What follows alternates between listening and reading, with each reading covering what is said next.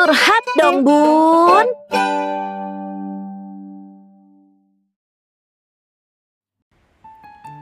Dear Bunda, saya Rahmi. Setiap bulannya saya dijatah 2 juta oleh suami. Saya bersyukur sekali karena masih banyak di luar sana yang tidak mendapat jatah bulanan dari suami. Tapi sejujurnya, uang segitu masih jauh dari kata cukup, Bun. Kami memang baru punya anak satu, tapi kami masih ngontrak dan punya cicilan sepeda motor. Saya mau ikutan bantu cari uang, tapi bingung mau jualan apa anak saya juga masih kecil sekali, jadi masih susah untuk disambi-sambi. Saya punya skill menjahit, tapi saya tidak punya mesin jahit pun karena sudah saya jual dulu untuk menambah keperluan lahiran. Kira-kira apa ya bun yang bisa saya lakukan?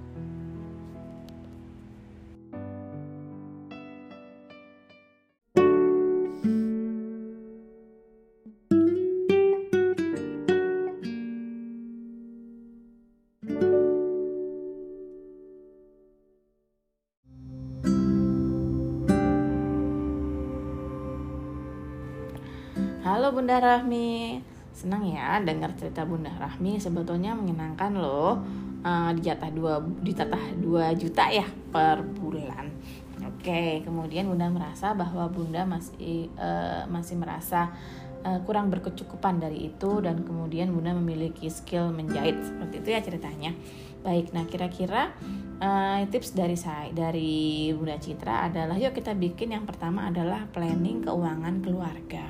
Jadi yang sering dilakukan adalah kita membeli sesuatu kebutuhan primer, kebutuhan-kebutuhan itu tuh nggak ditulis, lalu tiba-tiba di akhir bulan kita sebelum akhir bulan kita sudah kehabisan uang itu, tiba-tiba uang itu lenyap saja tanpa ada perincian atau perencanaan yang matang. Nah, yang bisa dilakukan adalah untuk bulan berikutnya mungkin Bunda, Bunda tulis dulu deh kebutuhan-kebutuhan primer yang wajib dibeli selama satu bulan itu apa saja dan tuliskan juga rinciannya kira-kira berapa nilai rupiahnya. Nah, kemudian kira-kira nih misalnya mau beli cemilan untuk bunda atau yang lainnya, misalnya kira-kira memang bisa di skip, ya udah di skip dulu. Nanti semua kebutuhan ditulis dulu, baik itu primer maupun sekunder maupun tersier, semuanya nggak penting-penting juga boleh tuliskan. Lalu kemudian di skip-skip mana yang kira-kira wajib, mana yang enggak. Lalu kemudian Bunda itu tuh kira-kira setelah pengeluarannya itu nanti pada saat pelaksanaannya Bunda tulis tuh pengeluarannya berapa, berapa, berapa ditulis semua pengeluarannya dari yang 2 juta itu.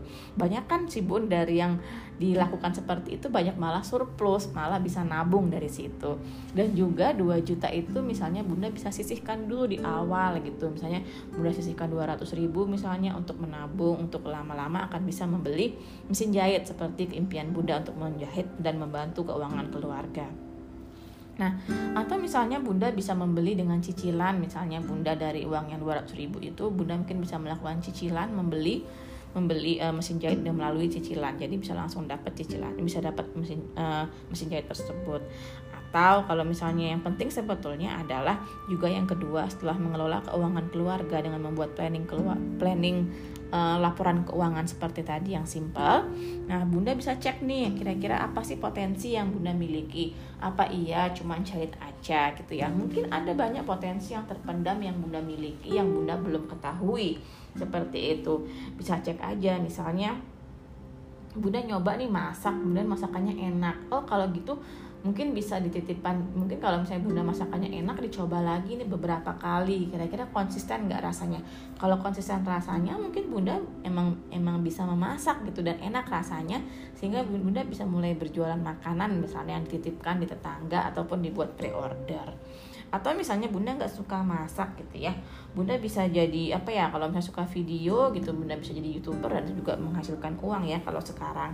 Atau kita luaskan sudut pandang kita ya. Luaskan sudut pandang kita ke dalam diri kita sendiri. Carilah potensi terdalam dari bunda. Kira-kira aku tuh kelebihannya apa sih selain menjahit yang aku bisa lakukan dan itu menghasilkan? Nah, Bunda bisa lakukan itu uh, mulai mulai sekarang gitu. Kita coba kira-kira apa sih yang yang kira-kira yang bisa dilakukan. Itu mungkin tips dari Bunda Citra. Terima kasih Bunda Rahmi telah curhat. Semoga membantu.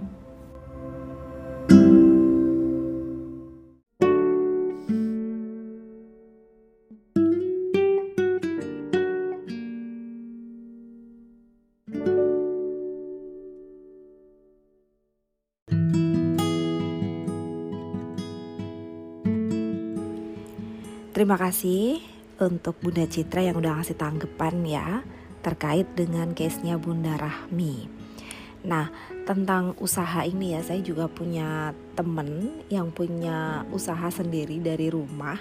Namanya itu Ramundi. Bisa Bunda searching di Instagram Ramundi gitu ya. Itu adalah produk uh, jumper jumper batik untuk bayi jadi awalnya teman saya ini juga bingung gitu kayak Bunda Rahmi mau usaha apa ya gitu dan apa yang bisa dilakukan gitu. Akhirnya dia mulai dengan memaksakan diri.